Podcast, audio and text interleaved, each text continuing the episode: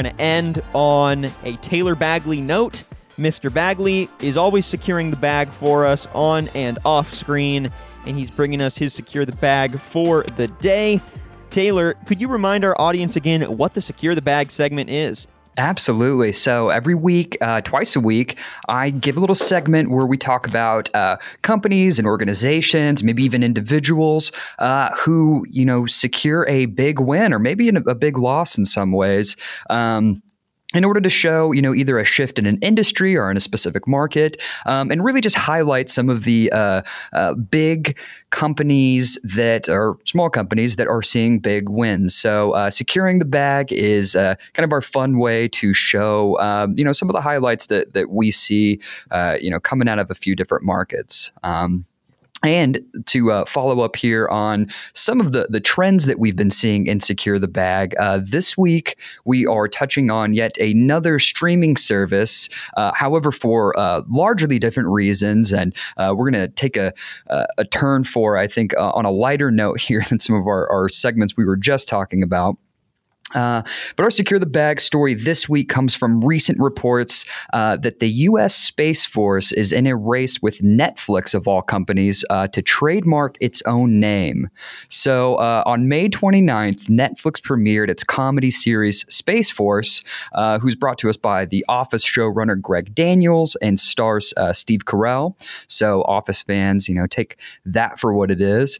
but spokeswoman Lynn Kirby told Military.com on Tuesday Tuesday that uh, plans are underway to secure the trademark licensing related to the sixth military branch, which is currently under the Department of the Air Force. And the Hollywood Reporter released an article last week stating that the Netflix comedy Space Force filed for trademark applications as early as January 2019, ahead of the U.S. government. Um, and that includes filings in Australia, Mexico, parts of Europe. Um, and the Air Force, uh, meanwhile, has a single pending application uh, in the U.S. for an intent to use. So, um, Currently, the Department of Defense submitted a trademark uh, registration application with an intent to use uh, and is still pending. And realistically, what that means is that the only area where this could become problematic, uh, potentially for the uh, Department of Defense and uh, on the Space Force uh, organization itself, not the show, is in the sale of memorabilia, apparel, or other items featuring the term Space Force.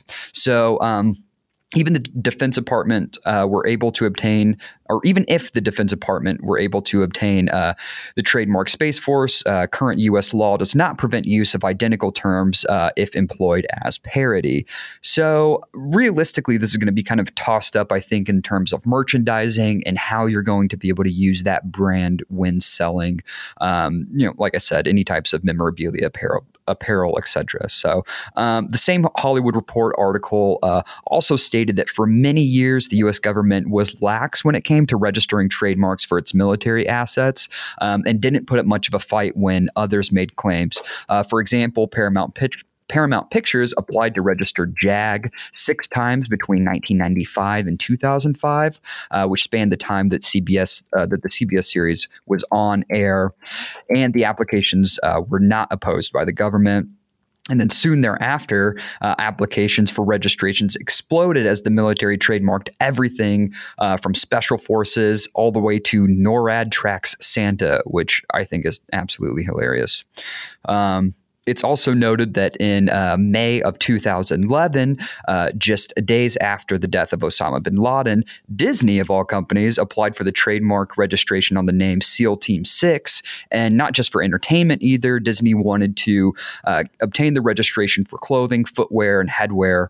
Um, so within weeks upon a public outcry, Disney abandoned this pursuit. Um, also, this is not the first Space Force uh, specific trademark dispute, however, to arise.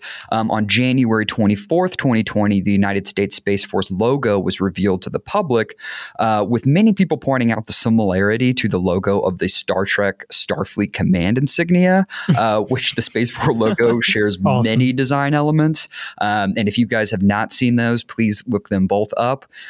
They while I guess past trademark law, um, you know, I went to an art school and had, you know, took quite a few design classes. I would not have been able to turn that in without a professor telling me um, this is absolutely derivative and you know contrived and entirely stolen from that logo. So to me, I, I, don't know how that passed, but uh, here we are. Um, so yeah, I, at the time being, this leads me to stand uh, to say that Netflix has uh, really secured the bag on this trademark. Um, you know, like that may not remain to be the case as we move forward and and um, get a little bit further down with uh, you know how this uh, trademark is going to be split up uh, in terms of apparel. But a- as of right now, um, they are in the uh, the running for owning an exclusive trademark on Space Force, and uh, I think it'll be really interesting to see how that uh, plays out here down the road. But yeah, I mean, l- let me know what you guys think about this. I mean, obviously, there's been other cases of this in the past. It's probably not a huge deal, but I think you know pretty notable. So if you guys have any takes on it, let me know. Danayo? I was going to let you comment on this one first, T, but um, no, I mean it's it's honestly just such a goofy mm-hmm. story, you know? Um, like the fact that a uh, private entity of this size is competing with the U.S. government on a trademark dispute. Like you would think that you would think the U.S. government would kind of be able to just say, "Hey, like, this is uh, an entity of the government. Mm-hmm. Please just give us this." Uh, but then I guess they could name all of their entities whatever they wanted, right? You know, yeah. it's like.